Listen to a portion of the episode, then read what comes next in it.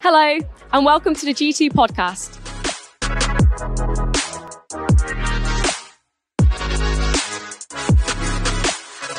Okay, just while we are eating, we are going to unpack a bit of the Bible. So do feel free to carry on eating and drinking, but me and Aaron. My name's Hannah, by the way. This is Aaron. Aaron is my son, and he's just going to help me today, partly because he is way more entertaining than I am in every way, and he's going to make it a bit more lively and interesting.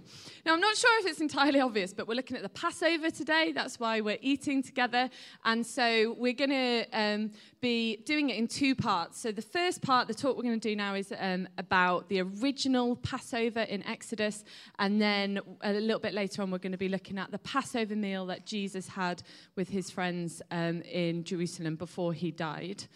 Now, in order to look at the Passover in Exodus, we just need to zoom through the Old Testament very, very quickly in order to understand why we are in Egypt. So we're going to do some zooming, and we're going to need some help. Aaron, what are we going to do when we zoom? We're going to do this. Zoom. Okay. Can everybody do that? Even if you've got a mouthful of food, we're going to go 3, 2, 1, zoom. Zoom. Okay. So, at the start of Genesis, the first main characters that we see are Adam and Eve. Adam and Eve. Yeah, oh God, obviously, but then Adam and Eve. Oh yeah. And then we're going to zoom through lots of people. Zoom. And then the next major character we get is Noah and the flood. And then we're going to zoom again. Ready? Zoom. Zoom. Then we get to Abraham, is the next major character in the Bible. Abraham had a son called Isaac. Isaac had a son called Jacob. And then Jacob had a son called Joseph. Okay, tell us about Joseph. All right, who knows the story of Joseph? Hands up. Nice. And who knows what item of clothing he was known for? Peter. Multicolored jacket. Yes. Yeah. Great. As per the musical. Now, I forgot to say, there are some booklets on your table which kind of guide you through this. So if you're a note taker, Alex, 10 out of 10 already. If you like making notes, then feel free to use this to guide you through. Youth and kids, there's some stuff especially for you, so do use that as we go. So if you remember, Joseph was sold by his brothers because he was the favorite. He was Jacob's favorite. Parenting tip, don't have favorites. He was taken to Egypt as a slave, and then he ended up in prison in Egypt. And from there, he used his gift to interpret... Go on. Dreams, that's right, to interpret dreams. First, he was interpreted dreams for prisoners, and then more important people, and then eventually, long story short, he interprets Pharaoh's dream. And Pharaoh is in charge of all of Egypt, so he's really, really important. And because he's done this correctly, he gets given a lot of power in Egypt by the Pharaoh. And then later, his brothers come to Egypt because they're in a famine, and Egypt is not in famine, and they need help. And Joseph recognized them. Weirdly, they didn't recognize him, but I guess a long time had passed, and he looked older, and he was wearing different clothes. But again, long story short, after a lot of drama that we're not going to go into today, the family reunited. So we had Joseph, his 12 brothers, and Jacob all reunited and moved to Egypt. Now, it's really important to note that God changed Jacob's name, and he changed it to Israel, which means let God prevail, and prevail means win. Thank you, Aaron. So that is why they were known as the Israelites, because Jacob became Israel, and then they became the Israelites. So my dad's name is Luke, so I would be a Lukeite. Yep, that's right. And the Bevingtons would be known as the Chrisites. Yep. Bobby and Cece would be known as the Mattites. Yep. Beth's dad is called Martin. But let's just call them the Marmites? Yeah, the Marmites. So tell the person next to you what is your dad's name and who you would be. Yeah, if you were in a tribe like the Israelites, what would your tribe be called? Yeah. Okay, we would love to hear a few of these tribes. Aaron's going to pick on some people. Liz, what would you be? Oh, because it's Tony. Her dad's name is Tony, so he'll be the Tonites, but she says the Tonights, the Tonight. So unlike you, Liz. Who else? Addo, what would you be? The Horhites. Nice. Moving on. And lastly, Eddie, what would you be? Say that again. Tundites. Ah, oh, Eddie wins for the coolest. Well done. The Derekites. That's cracking. Well done. Okay, so when they all moved, it wasn't just the 12 brothers and Jacob, because a long time had passed by this point, and they had kids, they had sisters, they don't really get a mention in here, and wives. And so there was actually about 70 of them that moved to Egypt and were the first ever Israelites in Egypt. And because Pharaoh liked Joseph, they were welcomed, they were given space, they were welcomed in. But eventually, Jacob died. Joseph died, and the brothers died. They died very gruesome. I said it was entertaining. So more children were born, and the Israelites grew in numbers, and there was a new king, and he did not know or care about Joseph, and he didn't like how many Israelites there were, and so he made them into slaves, and they had to have masters. So lots of years passed by. Does anyone know how many years they were slaves for, the Egyptians? Morgan? 400, yeah, a little bit more than that, 430. So we're going to zoom again. You ready? Zoom. So still in Egypt, still with the Israelites, but it's now 430 years later. And Pharaoh is desperately trying to stop the Israelites from growing in number. So he orders every single baby boy that is born to be killed.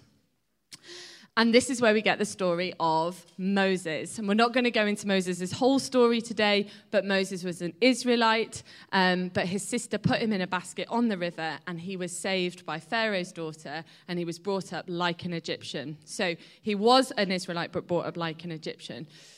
Lots more to that story. If you're interested, go watch the Prince of Egypt film or read it. And so Moses grows up, and God chooses him to be the leader of the Israelites. And he tells him, God says to Moses, the time has come to set the Israelites free. And he gently suggests that Moses should be the one to go and ask Pharaoh to do it. Now, obviously, Pharaoh is not keen on losing thousands of slaves, and so he says no.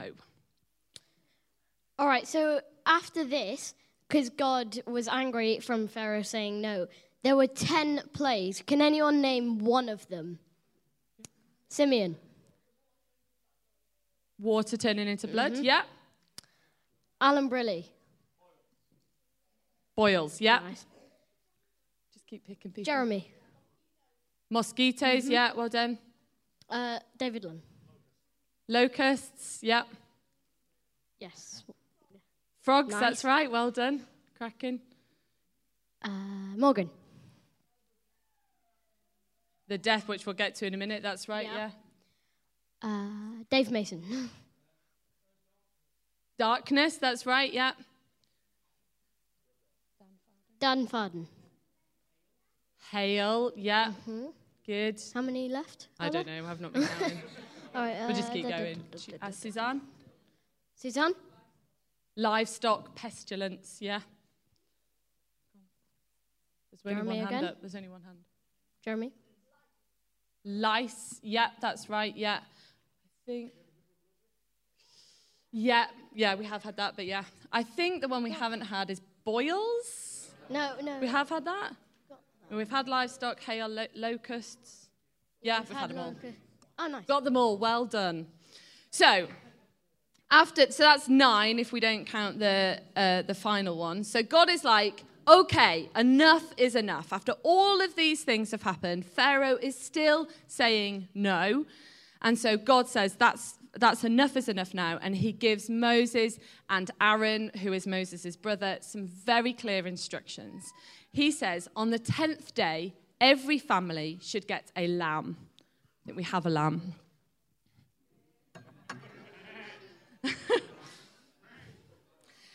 And if your household, God, I love how God is so specific with his instructions. He says, if your household is too small to eat a whole lamb, then don't worry, you can just join up with a neighbor. You can share, it's fine. Don't force yourself to eat a whole lamb on your own.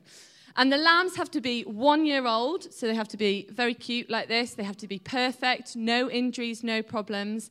And they had to keep the lamb until the 14th day of the month, and then they had to kill the lambs.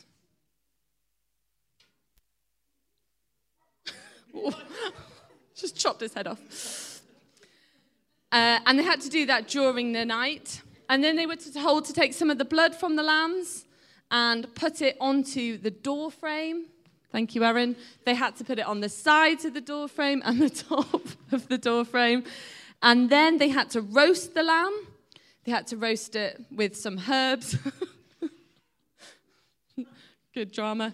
And then they had to make some bread that had no yeast in it. So yeast, if you've never made bread, yeast is what makes bread rise. And so on this occasion, God said, make bread, but don't put yeast in it. And then everything had to be eaten, and anything that was left had to be burnt. And the Lord even told them how to eat it. They had to tuck their cloak into their belt. So they had to wear their coat and belt ready to go. They had to have sandals on their feet. And Aaron's favorite bit, they had to have their staff in their hands. And then they had to eat it fast. So the Lord told them that he would pass through the houses and he would kill every firstborn Egyptian, but he would pass over the houses where they had put blood on their doors and they wouldn't kill their firstborns. And the Lord also told them at this point that this would be a day to remember, that this would be a festival. It would be a celebration for years to come. The Lord told them that before he had done it, and he gave details of how to celebrate. It was very specific. He said it would be a week-long celebration, and during that week they would not eat yeast so that they could remember this day, and they would gather to worship on the first and last days, and he instructed that no work would be done in that week. So it's an incredible moment of God being so specific with his instructions. He told them exactly what to do, not just that night, but for years to come. He said, this is what it will look like. So all the Israelites did what the Lord had commanded. They got their lambs ready. They killed them. They put blood on the door frames. They ate the lamb and they burnt the rest. And then at midnight, the Lord passed through Egypt and killed all the firstborns, not just humans, but also animals got killed as well. Wow. So I'd be okay because I'm a second child, but Morgan, you will not survive. All right, so hands up, who is a firstborn? Oh, I've got a lot of firstborns. Okay, so sorry, you are all dead. If they were Egyptian. Yeah, well, whatever. Not if they were Israelites, but if you'd all... That's I'd say that was two-thirds of G2 we just wiped out there. And so Pharaoh had a firstborn son who got killed that night. And so during the night, he summoned Moses and Aaron, and he said, up, leave my people, you and the Israelites. Go worship the Lord as you have requested. Take your flocks and your herds as you have said, and go, and also bless me. And so the Israelites, they left, and they left quickly. And that's why the Lord had got them ready with their coats and their shoes and their staff, so that as soon as that word came to say go, they left straight away. So, Aaron, guess how many people left? All right, let's do higher or lower. Okay. All right, 100. No, higher, much higher. 500. Higher. 1,000. Higher. 10,000. Higher. 1,000,000. Lower. All right. I love how you go from 500,000. Higher. 6. Not infinity. 600,000. 600,000. Nice. Bang on. Exactly 6. No, 600,000 is the number in the Bible. So more than 500,000 people left Egypt that night. And that was the very first Passover. That was the moment that the Israelite slaves were set free. and they were released. They left Egypt in search of a new home. And I reckon that must have been quite scary in some ways, quite overwhelming, because all of those Israelites, every single one of those Israelites had been born into slavery. They had never known what freedom looked like.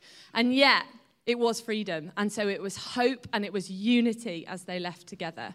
And so every single year after that, the Israelites, or the Jewish people, as we now call them, celebrate Passover. And they continue to celebrate Passover. Yay! Let's give Aaron a round of applause. Wow, how do I follow on from that? Okay, so Aaron couldn't be bothered to do this bit, so I'm on my own. But I've got visual aids, so don't worry. So we're going to zoom 1,500 years already. Zoom! So we're going right through to Jerusalem in the day of Jesus. And it is the first day of this festival that we have just learnt about, the Festival of the Unleavened Bread, which is 1 week of celebrating, and the very first day is called the Passover. And so Jesus is there with his friends. Lots of people have arrived in Jerusalem about a week before Passover to start celebrating, start preparing for it, to catch up with friends. So I just want to take a minute to imagine the scene. Who has been into the middle of York in the middle of the summer holidays? Oh, it is awful, is it not? All of the people. So we're imagining those sorts of crowds. The population of Jerusalem roughly doubled in size during Passover. People came from far away to celebrate. The streets were crowded. Youth, do you mind just sitting down for me? Thank you. People opened their homes to friends and family. Some people were booked into hotels or different rooms. And the mood was good. People were here to celebrate. But if you have ever been to a football match, you know that crowds can be dangerous and they can turn suddenly. Now, Luke told us last week how many lambs were slaughtered during the week. Does anyone remember the figure? Is anyone listening? 256,000 lambs were slaughtered during the week. Now, we've got a video of lambs. I know. No, not being slaughtered.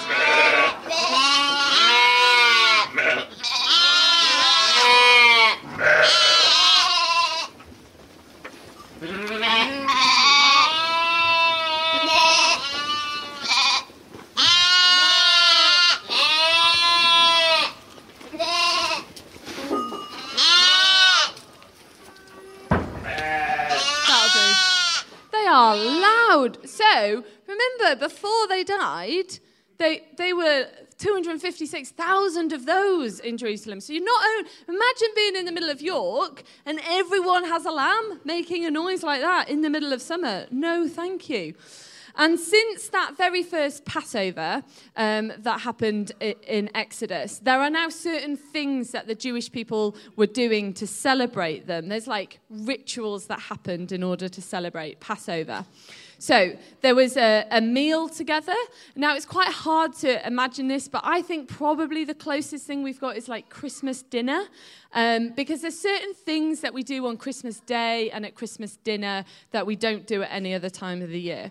For example, who has Christmas dinner at 3 p.m.-ish, 2 p.m.? Like, when else do you eat dinner at 3 o'clock in the afternoon? But on Christmas, that's just normal.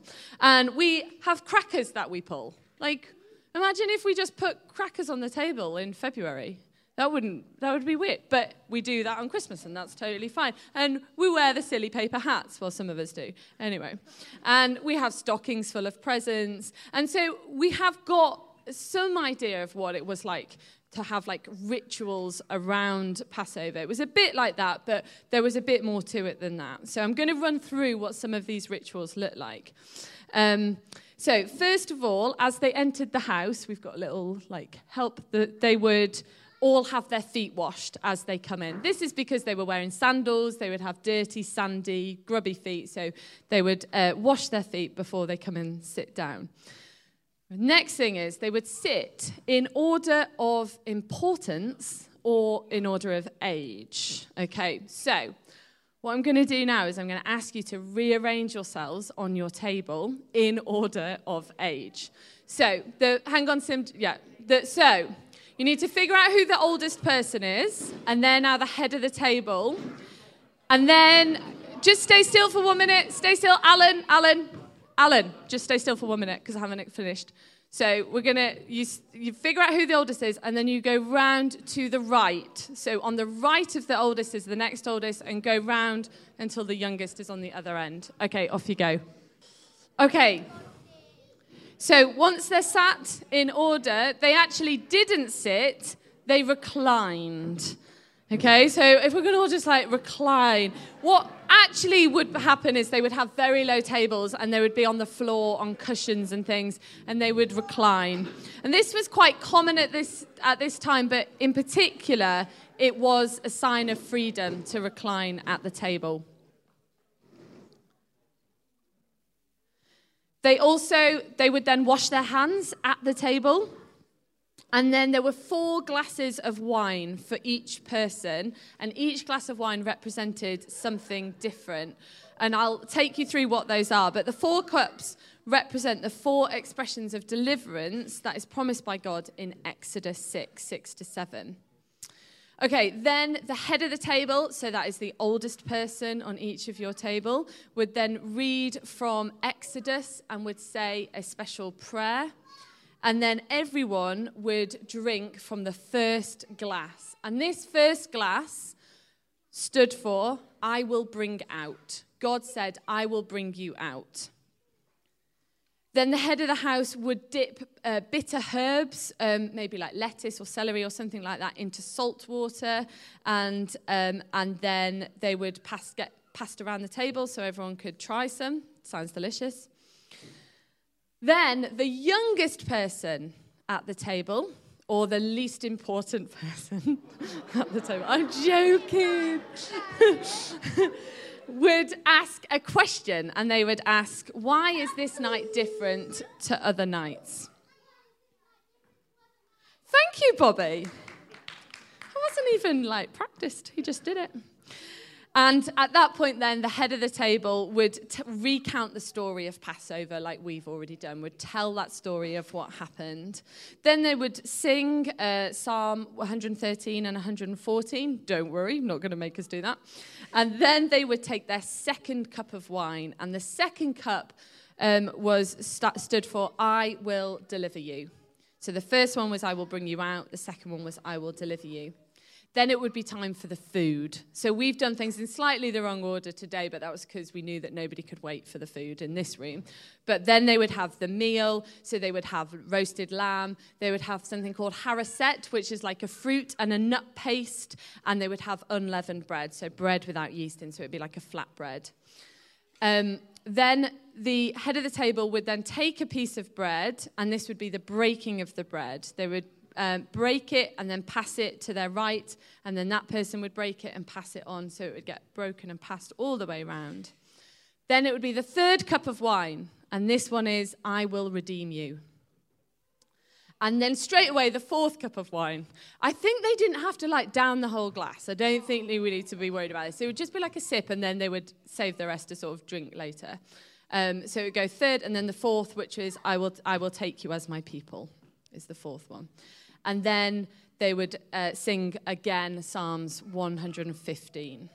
So there was a lot of things in their sort of rituals of Passover, but also lots of time for chat as they eat together and things. So we're going to look at Matthew's account of this Last Supper now, which suddenly has much more significance when we understand the context of Passover. So in Matthew it says, when evening came, Jesus was reclining at the table with the 12. So it says, so now we know why are they reclining, because that was the custom, but it was also a sign of freedom. And while they were eating, he said, truly I tell you, one of you will betray me.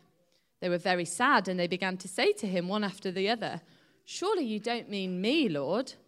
Jesus replied, the one who has dipped his hand into the bowl with me will betray me. Now, in Mark, it says, the one who dips bread into the bowl with me. So this is referring to that haroset that I told you about. It's a fruit, a nut paste. It's probably more similar to like our chutneys or something. So Jesus and Judas have clearly dipped their bread at the same time into the haroset. And Jesus uses this to say that this will be the one who betrays me. And then Judas, the one who would betray him, says, surely you don't mean me, Rabbi. And Jesus answers, you have said so. So he's really spelling out what's about to happen, but they still don't fully get it. Now, we all know that we've assigned disciples on the table. So just look around your table. There is a Judas on your table right now. Yeah, just have a little think about who that might be. Who have you dipped into a bowl with today? Some people have not been so good at hiding it. So they continue their meal together, and then it says in Matthew, while they were eating, Jesus took bread. And so this is the part of the ritual where the head of the house would take the bread and break the bread. So it's an expected thing for him to do, but he changes the words. And so he says, take and eat. This is my body. So he's doing the expected thing, but he's saying something unexpected. And so when Jesus broke the bread, it would have been this unleavened bread, which was called matzah. We've actually got some. Something like this, like a flatbread. So he'd take this and break it, and that was the tradition. And this was to remember how the Israelites left Egypt with bread like this. Now, yeast had also become a symbol of sin. 1 Corinthians 5 compares yeast to malice and wickedness and compares unleavened bread to sincerity and truth. So it's like symbolizing purity. And Jesus is breaking this unleavened bread, but he also is the unleavened bread, because he is purity and he is truth and sincerity. 1 Corinthians 11 reports Jesus as saying, this is my body broken for you. So this unleavened bread represented Jesus' body because Jesus is the truth. He was free from sin. So then he took a cup, and when he had given thanks, he gave it to them and he said, drink this, all of you. This is my blood of the covenant, which is poured out for many for the forgiveness of sins. So at this point in the meal, we know, because we now know the rituals, they would have had the first cup already, they would have had the second cup, then they would have had their dinner. So we know that this cup is the third cup. Can we remember what the third cup means? I will redeem, yeah. So there's a huge significance in this cup, because they already know that this cup means I will redeem. And he says, this is the cup of the new covenant. So again, he's doing what's expected, but he's changing the word. Now, the word redeem, if you don't know, means to buy back. It means to pay off, to recover. And just like the bread, Jesus' blood was about to become their redemption. He was going to pay off their debts with his blood. So in order to fully understand this, we need to understand our need for redemption, our need for those things to be paid off. The Jewish people were remembering that God had redeemed them from being slaves. That was the whole point of Passover. They were remembering that redemption. Now, we here today are not slaves like the Israelites once were, but we do get enslaved by things in this world. All of us at times take our eyes off Jesus, and we put our trust into other things, whether that's what people think of us, whether it's a sport or relationships or drinking or food. All of us at times put our focus onto other things, and those things become more important than God. And this is what we call sin. That's when we don't follow God. And there is a punishment for sin. But Jesus redeemed that when he died. And that's what he paid for. So then it goes on to say, Jesus says, I tell you, I will not drink from this fruit of the vine from now on until that day when I drink it new with my Father's kingdom. And then it says, when they sung a hymn, they went out to the Mount of Olives. So I think what's interesting here is we don't actually see Jesus drinking that fourth cup. It's quite possible that he didn't drink it, because he says, I will not drink from this fruit of the vine from now until that day. So it's very possible that he's waiting for that last cup when he comes back. And so you see this Passover festival that Jesus was celebrating with his friends was a meal that already had great significance in their faith, but he gave it new significance for what was yet to come. They remembered together that story of Exodus. That's what they would have just done, remembered that story. They remembered Moses leading them out of Egypt, and they followed the rituals. And God told them, remember, to celebrate this day for generations to come. And so Jesus took this festival and he echoed what God had done. He said, when you drink this, remember me.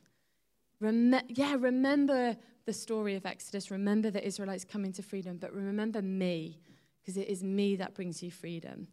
And he says, eat this and remember me.